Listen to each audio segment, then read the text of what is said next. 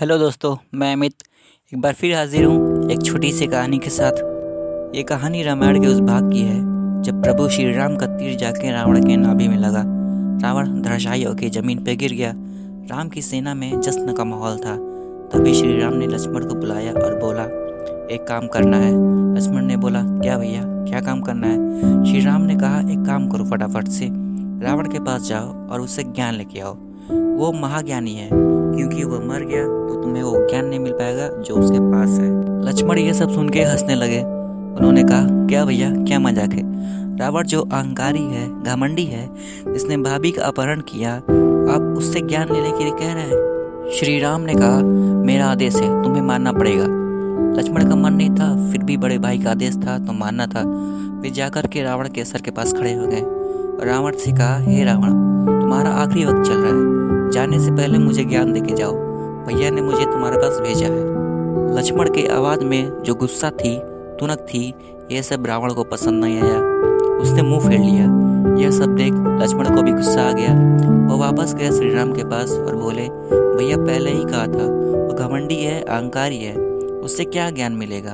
तो पूछा श्री राम ने, तुम कहाँ खड़े थे? लक्ष्मण ने बताया, मैं उसे सर के पास खड़ा था। उसका आखिरी वक्त चल रहा है अगर वो कुछ बोले और मुझे सुनाई ना दे तो छोटे भाई का जो ये मज़ाक था, उन्हें पसंद नहीं आया। वे मुस्कुराए। अब की बार श्री राम खुद चले गए। कुछ बोले नहीं। जा के रावण के चरणों में बैठ गए। उसे नमस्कार किया और कहा, हे लंकापति रावण, आप महाज्ञानी हैं, लेकिन आपसे एक भूल हो गई थी। आपने मेरी पत्नी का अपहरण किया, जिसकी सजा मैंने आपको दी। आपके पास बहुत सारा ज्ञान है। आप महाज्ञानी हैं। अब जाने से पहले इस संसार को ज्ञान की बातें बता कर जाए। रावण ने कहा, पहली बात तो मुझे बड़ा अच्छा लगा कि तुमने अपने भाई को संस्कार सिखा दिए, अनुशासन सिखा दिए कि अगर गुरु के पास ज्ञान लेने जाते हैं तो उसके सर के पास नहीं, उसके चरणों में बैठते हैं। और दूसरी बात, तुम्हारे और मेरे बीच सिर्फ़ एक अंतर है, जिस वजह से तुम्हारी जीत हुई और मेरी हार। तो श्री राम ने पूछा, वह क्या है? तो रावण ने कहा, मैं तुमसे हर मामले में श्रेष्ठ हूँ। बुद्धि में श्रेष्ठ हूँ, बल में श्रेष्ठ हूँ। यहाँ तक कि तुम्हारे पास सिर्फ़ सोने का महल है और मेरे पास सोने की नगरी रंका है। रावण ने जब ये बात श्री राम से कही तो श्री राम ने कहा, वह अंतर क्या है?